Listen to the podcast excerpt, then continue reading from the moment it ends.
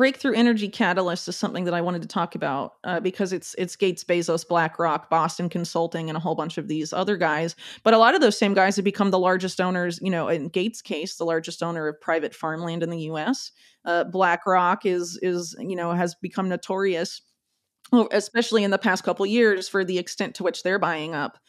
real estate and you know uh, i think even some guy connected to blackrock was in bloomberg talking about how the us must become a nation of renters and stuff like this you know like it, it, it's it's pretty out in in the open. And at the same time they're the ones you know behind this this particular vehicle. And i, I want to talk about that a little bit because you know bill gates is the guy that founded this and he has been taking credit for the passing of the Inflation Reduction Act because of his influence on Joe Manchin. He also wrote in the New York Times, We're on the verge of a remarkable moment for Congress and the country, uh, talking about the, the push to um,